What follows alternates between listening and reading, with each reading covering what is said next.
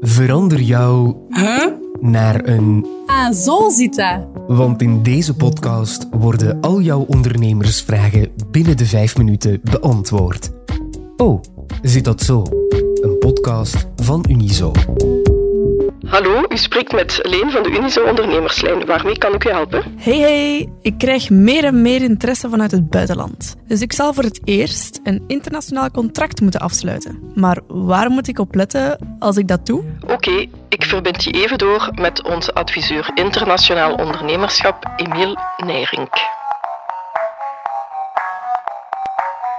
Eerst en vooral, er is pas sprake van een internationale overeenkomst wanneer er een levering van goederen of diensten is tussen partijen uit minstens twee verschillende landen. Dit kan zowel rechtstreeks zijn als via een tussenpersoon, maar bij internationaal contracteren komen natuurlijk heel wat risico's kijken.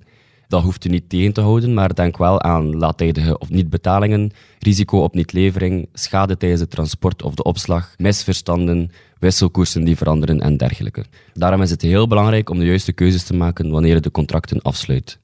Begin vooral bij een duidelijke omschrijving van het voorwerp van de overeenkomst. Dat is echt cruciaal. Daarbij moet je zeker gebruik maken van de goederencode of de HS-code, zodat er geen twijfel bestaat over het product. Een tweede constitutief bestanddeel van de koop- of verkoopovereenkomst is de prijs natuurlijk. Wanneer de prijs niet bepaald of niet bepaalbaar is, wordt de overeenkomst nietig verklaard. Je moet trouwens ook afspreken welke munteenheid van toepassing is, hoe de betaling dient te gebeuren en welke wisselkoers je zal gebruiken bij verschillende valuta.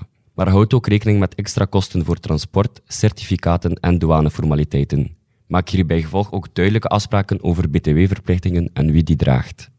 Een derde aspect bij internationaal contract gaat over de levering of leveringsmodaliteiten.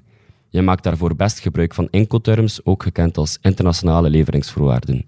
De Incoterms zijn internationale afspraken over het transport van goederen en ze regelen de rechten en plichten van de koper en de verkoper op vlak van eigendoms- en risicooverdracht, plus de kosten in verband met transport.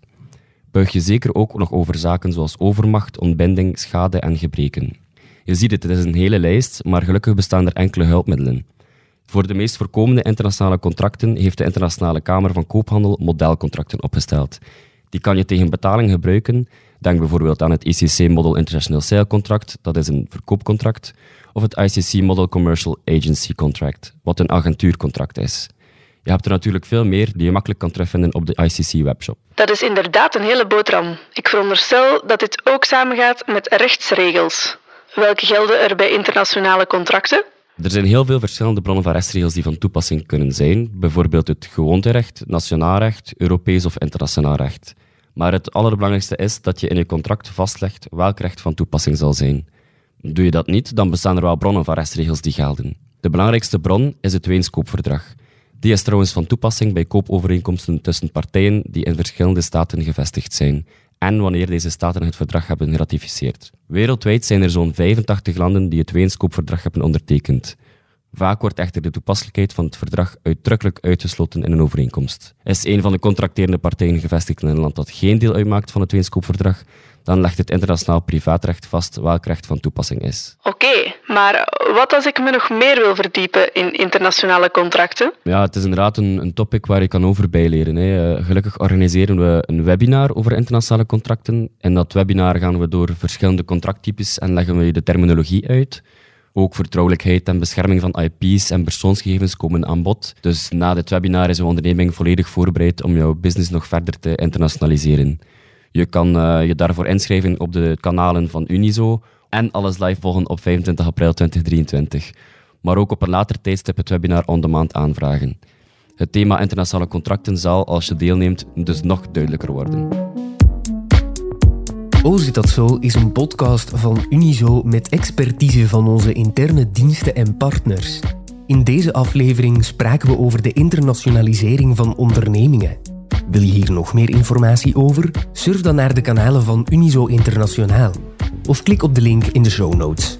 Daar kan je ook het webinar over internationale contracten terugvinden. De productie gebeurde door Laurens Bervoets en Babette Plessers. Eindredactie was in handen van Philip Horemans, Jurgen Muis en Jasmina Plas.